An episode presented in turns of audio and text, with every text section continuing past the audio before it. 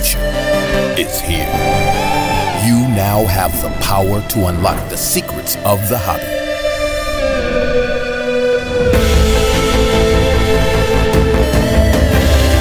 An innovation that will change the way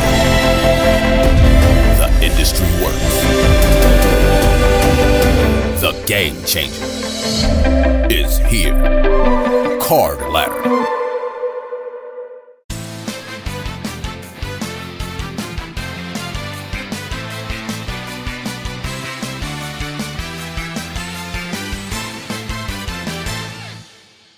Hey everyone, this is Josh back with Cardboard Chronicles, and today I'm joined by actor, producer, and owner of Dope, Rob G. How's it going, Rob? Great. Great to be here. Thanks for having me. Yeah, of course. Thanks for joining. So Rob recently purchased the most expensive sports card in history when he bought the nineteen fifty-two Topps Mickey Mantle P S A nine for five point two million dollars, and we're going to get into that in a little bit. But first, Rob, why don't you start us off? Just tell us a little bit about yourself and maybe your background in the hobby. Yeah, so I mean, I'm originally from Indianapolis, um, started collecting as a young kid uh, in the early nineties, cheap packs. It didn't come from much money, just, you know, trying to just pull cool things that, you know, you love as a kid. And then I got out of the hobby. And uh, August of, of twenty twenty, I got back in, and um, initially was kind of skeptical, wasn't, you know, didn't really know what I was getting into. And then obviously once you jump in, you get addicted. And you realize how much fun the hobby is. And, and, um, and boy, I, I got the bug bad, and I just started, you know, living and breathing the hobby. And, um, and that's what happened. So that was August of twenty twenty, and, and just been deep since, just loving it. What brought you back in specifically? Was there like a card or a sale maybe you saw, or like what, what piqued your interest? No, just uh, um, some guys reached out and said, hey, um, you know, we've been buying and we got into this hobby. Um, you know, their kind of sales pitch where, hey, the prices are going crazy. And I think they'll continue to go crazy because as more and more people come in, supply and demand. Um, and so therefore the supply stays the same and demand will continue to rise, and, and the prices will continue to go up. So that was their, I guess, initial, you know, that was kind of, I guess, what initially piqued my my interest. And then as you obviously dive in, there's just so much more to it than an investment um, side of it. Yeah. What, what cards did you start with when you first got in? You know, I jumped in with a diversified portfolio, um, some current basketball, um, you know, because it's, for me, it's like a penny stock. You know, I looked at it, my portfolio of cards is like a portfolio of stocks. So I did current, I did vintage basketball, I did current and vintage baseball. Um, and then that's, that was mainly it. And then I also did some wax, um, some vintage wax. And then I've, uh, since then I've progressed and bought, you know, some, some soccer, some, you know, other things, but uh, some football, but initially it was just current and vintage, both baseball and basketball, and some yeah, wax. So then talk about the Mantle, like maybe talk about your, your history with the card and what, what you like about it. And then what, like the process of trying to obtain one and, and actually buying one. Yeah. You know, I mean, as a kid, that was, that was the pinnacle card. That was the most iconic card. You know, I didn't honestly know what Honus, who the Honus Wagner card was. I never even heard of that as a kid. Um, but Mickey Mantle, this particular card was the iconic card then. So, you know, I had a, a reprint I found it. My mom sent me all my cards, and I had the reprint in a um, one of those glass, massive, like the biggest glass case I had as a kid. You know, that was that was the the special card for me, the, the reprint. You know, and so when I got back in, initially I was buying. I didn't know what I was doing. I was just buying things. You know, trying to play the market, and, and then I and when I got hooked, I'm I'm like, I got to have this card. This is this is the card. Um, so I bought a P S A five. And I was super pumped about it. I mean, I was like, this is amazing. And it was hard to even come with that. A lot of people don't, these are, I would say even the fives, the fours and those kind of things are pretty in, in strong hands. It's not like a Zion where people are just flipping them every day. So I bought a five, super pumped. And then, um, then I bought a six, six came available. So I bought a six. And uh, again, I'm like, this is amazing. Um, so then I was talking to a good friend, Steve Aoki, who's, who's also in the card game now. Um, and he's like, dude, that's my favorite card. I got to have one. So I sold it to him for what I paid for it, because just to, you know, so he could get his card. And then I bought, then I started looking at the data of the card and realized that this card hasn't really popped like all the other cards have um, in the past two years. You know, if you look at the Jordan uh, rookie, or even the Gretzky, or the Jackie Robinson, or the LeBron. I mean, shit, LeBron was a thousand bucks in October of nineteen, and then now it's twenty-seven grand. That's a, that's crazy. Um, the same with the Jordan rookie, all these other things. Whereas the the Mantle didn't, it didn't pop. So I'm starting to, you know, really do um, dive into the data, and and um, and it just made a sense. So then I bought the eight. And, um, and that at the time, that was definitely my highest price point. That same time I bought the eight, I bought a, a Babe Ruth rookie nineteen sixteen Sporting News uh, S G C four. I mean, I, I had millions of dollars in cards already, but those were like the two largest purchases um, from an individual card standpoint. So I purchased both those the same, I think the same day, two different auctions or something. But, and then, um, then I have four, I bought a four. And at the same time, I'm just hunting for that nine, going, dude, I got to get the nine or the ten. I got to get it. And, you know, I've got great relationships with, you know, most of the auction owners um, or the business development for the auction owners and a bunch of other different, um, you know, card dealers. And and then Jesse at P W C C, um, you know, said, hey, we've got the best Mantle, one, you know, the fourth best for sure uh, in the world. Um, and, and it could be arguably that it's it's better than some of the tens, but we've got on our vaults. These these things never become available, and um, or you know never become for sale. Normally they don't want to sell it. So we talked about. I said, you know, we we don't get what you don't ask for. You know, you don't you miss one hundred percent of the shots you don't take. Let's let's take the shot, and he did, and and he worked it out with the with the seller, he or the owner of the card at the time. He worked it out to um, allow him to to get him to sell. So. Um, we negotiated, obviously, you know, the, the price starts higher, I go a lot lower, and, and we negotiated and come to the, the five point two million dollars price. But, um, that's, that's basically it. That's the, uh, that's how I got it. I mean, it, it was a few days of negotiating, and, you know, it's a massive purchase, especially for my side. That was the biggest purchase I made. Well, I guess it's the biggest purchase anybody's made. Um, so, you know, I, I was trying to analyze the data and, and, um, and rationalize it in my own head. And, uh, and then finally I just pulled the trigger. So that's awesome. I mean, the, the yeah. P S A nine is only a pop six. Cause you think in that vintage stuff, people kind of assume that the nine pop is just a lot higher than the ten for most things. And it is, but for that card specifically, the nine is almost equal to the ten in its population. So it's, it's, it's pretty rare still. It's not like there's a bunch of nines floating around. No, it's super rare. I mean, I'm sure you know the story about the fifty-two Topps and how they, they dumped a lot of them in the river, and how, you know, back then, you know, kids would put them in their bicycle spokes, or, you know, it wasn't like they didn't think about let's collect this. It, you know, it was let's have fun with it, you know. Um, so to have it in such pristine position, um, you know, condition is it's insane. The card in person, it's it's it's pretty. It's a, it's a beautiful card. So, yeah, it's. It's a great, great card. So did you get the, the Brinks truck treatment, or did it go, did it just stay in the vault? No, I had them deliver it. Um, so they definitely brought it in an armored truck, and, uh, and the two security guards, um, and the same, you know, it's just right now it's, you know, I, I feel more comfortable in the vault. So, you know, it's same delivery out of here, um, send it back in a, in a thing, but, you know, wanted to, wanted to, you know, hang with it and see it in person and feel it and touch it. You know, I had to, yeah, I just had to. So definitely wanted to see it for a while. Can you talk about that real quick? Cause I, I think, you know, there's a lot of talk about like comparing it to crypto. And then now there's like some new avenues where people are selling digital cards. Talk about just like you wanting to actually hold the card. And is there something that's interests you about cards that, that because it is a physical actual asset? one hundred Yeah. For me, you know, I collect art as well. Um, I think, yeah, that that's part of it. You know, that, I mean, that's why the, the fun of collecting cards, it's, it's fun to get it in the mail. It's fun to pull it out, look at it. Um, for me, that tangible product is cool.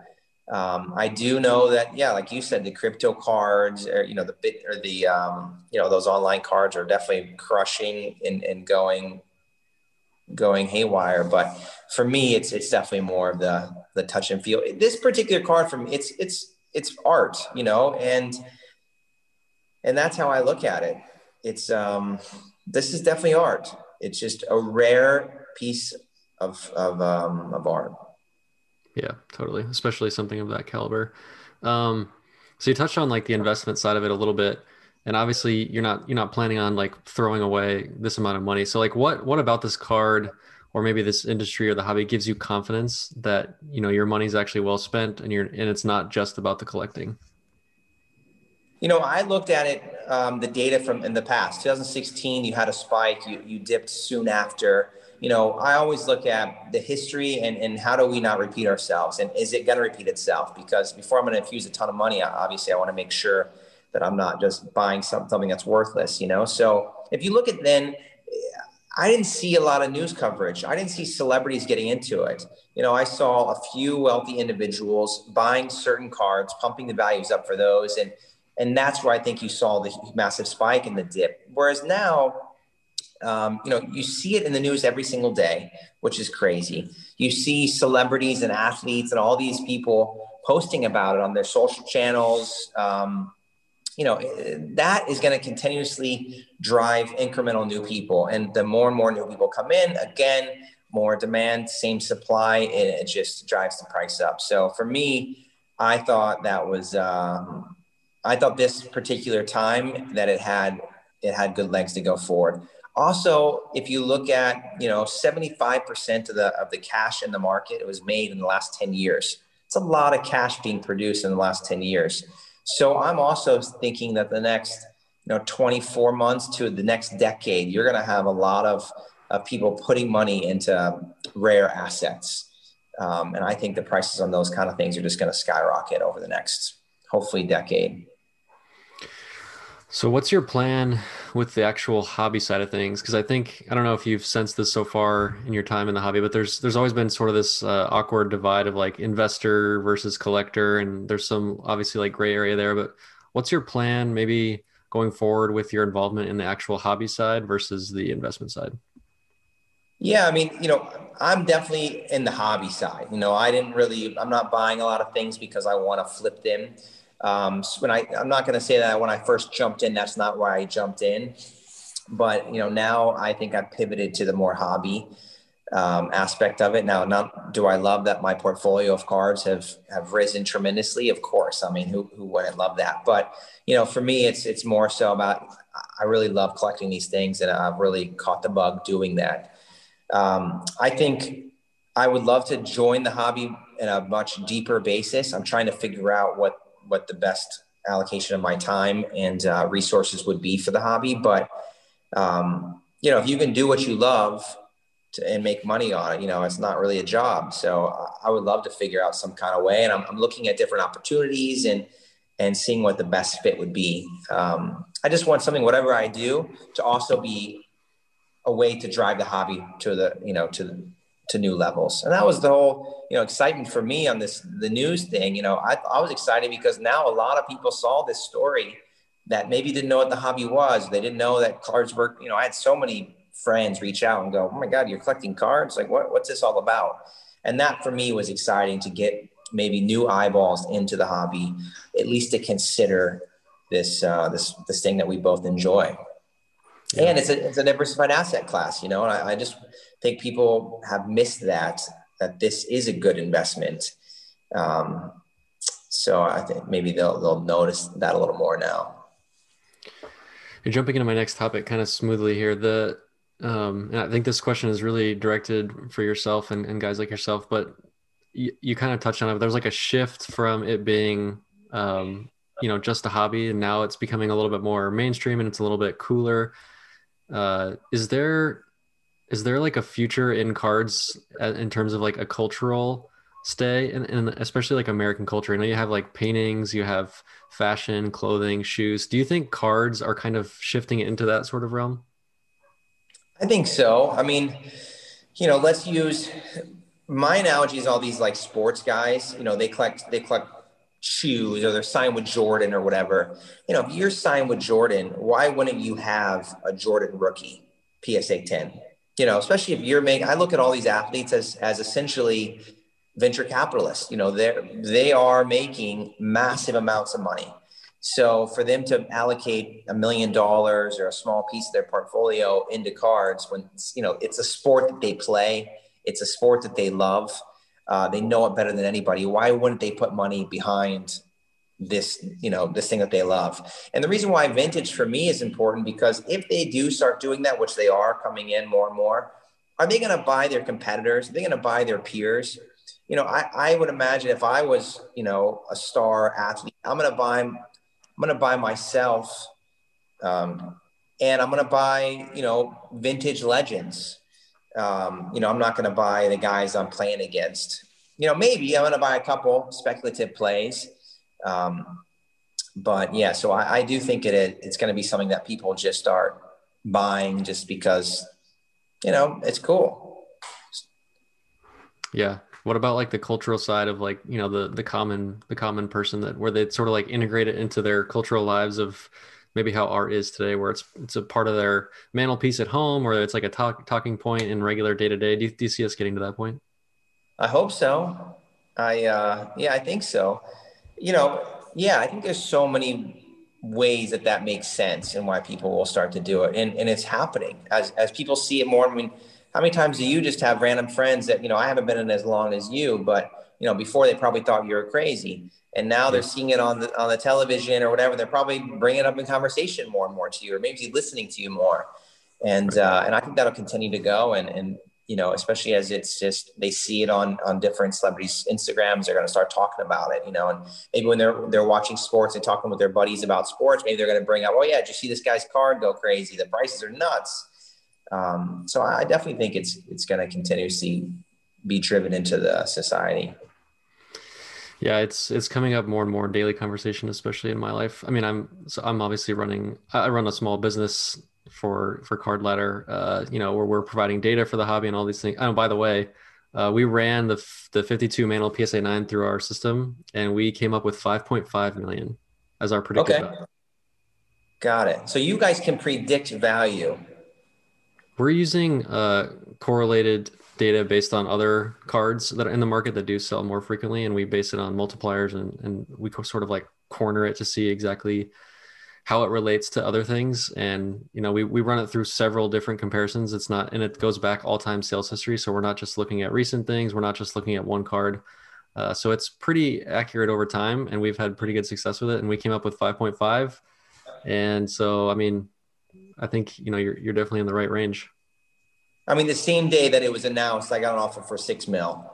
Um, so yeah, I mean, it's, that's great. You got a good, you, you know, had the, I, I think it's even more valuable than that. I mean, based on the data that I was crunching, but that's great. You came in higher than me. That means I did okay. That's good. Yeah. We like to, we like to show the predicted values, especially when like big cards come up for auction at Golden and stuff. We like to put it into our system to see how accurate we are with each, with each one that comes up. And that one was a fun one to run. Um, That's incredible. So in your, in your time in the hobby so far, you, you've probably seen some things maybe that uh, you said, you mentioned you wanted to get more involved. What, what are some things that you think could be improved in the hobby? Uh, like really could be, could be anything, whatever you think. Well, I mean, obviously P S A, uh, I hope that this transaction makes the speed of, of grading go up. I think that needs to obviously um, be updated. You know, there's so many things, you know, I mean, are cards graded by a human? Um, is that the best way? I, I don't know. I think that could be something to be looked at, because, you know, if you send in a, a card multiple times, it could get a different grade. And, um, or you, you know, you, you crack it out of one case, submit it to another, or you just send it in in another case and you submit it. Um, maybe they don't even regrade it because it's coming from a competitor. So I, I think, um, you know, that could be more, I, you know, fixed, I guess, a little bit better. Um, I think companies like you and V C P and those kind of guys, I think that's a, a you know, great tools that, um, I definitely use on a daily basis. Um, You know, I, uh, I don't know, you know, I've had some problems with eBay. You know, the prices have been fluctuating so fast that you buy something and then maybe the seller doesn't ship because the price went up. Um, I bought a P S A ten Jordan sticker, nineteen eighty-six sticker from this guy on um, some lawyer, I think in Michigan, named Timothy. And, uh, you know, he just, I, I won the, the card fair and square. And, and then he, you know, he didn't ship it and said, oh, problem shipping. And then he reposted it for double the amount. Um, you know, I just think shady things like that really hurt the hobby. Um, Yeah, I don't know. I I, th- I think it's going in the right direction. I love that new money is coming into it and, and new infrastructure. Um, insurance, you know, I'm looking at insurance, you know, for me to insure my collection, you you know, you use the vault companies, or you can use, um, you know, same thing as art, like Chubb. Um, you know, so I think that's an opportunity to figure that out, to make it easy for people to to insure their their goods, because a lot of these guys that are buying these cards, they never had you know, they never had money like this before. They never had a big art collection. They don't know that you should have insurance or how to insure something. So I think um, having those kind of things, you know, I think lending on the cards is uh, is a massive opportunity in the space. You know, um, if you have a house or, you know, you have art, you can, you can borrow against those assets. And I'm not sure if there's anything that's, uh, that's live now where you can borrow on your, on your card collection. I think that's a that's a good opportunity to to allow people to write bigger checks and to, you know, use their card value to to keep growing their own uh, their own assets. So I think there's a lot of opportunities out there if, if, um, to really make this hobby better and to grow it. More money coming into the sport just means the card values go higher. What are your thoughts on the uh, fractional shared, like the, you know, group collecting? Yeah, I think it's incredible, to be honest. You know, I mean, it allows. It allows people that maybe they wouldn't have an opportunity to own a piece of these assets to now have a piece of it. Um, and it also allows the high-end owners to maybe share their collection, um, but also still retain a piece of it for the upside. Um, so yeah, I think it's, I think it's a good way, good disruptive space. Yeah, totally, man. Uh, last question. Um, You've been in the hobby for a little bit, and you've you've kind of you've figured out, you know, some of these, like the Mantles, the Jordan rookies. Is there any is there anything that stands out to you as you've dug in more? Maybe like more stuff that a lot of people don't know about, or rare cards, or like different things that have interest you, you know, over time. Is there anything that, that comes to your mind there? Yeah, I mean, I'll tell you. So I bought a uh, nineteen eighty-four Star one oh one Jordan card, but a P S A eight. So, you know, I like that card because P S A stopped grading those cards a long time ago. But before they did, they graded nine cards. And so I love that. You know, if you look at nineteen eighty-six Fleer, they're, they're still box breaking. You know, they just broke a box the other day. Three Jordans came out of it. So the pop report's going to continue to rise. There's three hundred seventeen or so P S A tens. And, you know, you can still add more to that. So I love this because nineteen eighty-four was really Jordan's first year. Um, the Star one oh one card. So I love that. And I love that there will be, the, the pop report will not increase. I love that it's got such a unique story behind it. You know, some people would say, oh, that's, uh, you know, a Beckett eight or a Beckett nine, the value should be the same. But I highly disagree with that. I think that, you know, the P S A pop report is, is important. And if they couldn't tell the difference between a fake and so much that they're not going to grade it, how the hell is Beckett saying, you know, at the time, especially, that these are legit, you know? So I think that's just like a cool, rare um, card that, um, that I think is one of the, the cooler rare cards that, um, that I like. Yeah. Just, there's only nine of them. And, and the ninth, yeah. The P S A nine, I think it's got qualifiers. I think it's an O C. So that's why the eight, you know, it's just a cool, unique card. I try to get them to reslab it, and they won't. They say, "Well, sorry, we don't reslab uh, Star cards." But are you? Yeah, uh, are you addicted? Are you addicted yet? Oh, bro, I'm way over addicted. I mean, I yeah, yeah, you do. I mean, yeah, I'm, I'm definitely addicted. That's for sure. Yeah, yeah. I, uh, I can, I can sense it in your voice. You're the late night eBay trying to find random stuff guy. Oh yeah, I mean, there's not a day that goes by that I don't buy something. It's crazy. It's absolutely crazy. Um, yeah, but it's, you know, it's a lot of fun. All right, well, I appreciate your time today. I'm glad people got to see the, the broader picture of like how you approach the, the collecting game and, and not just the, the Mantle. So I appreciate your time and thanks for joining. Thanks for having me. Honored to be here. Thank you so much.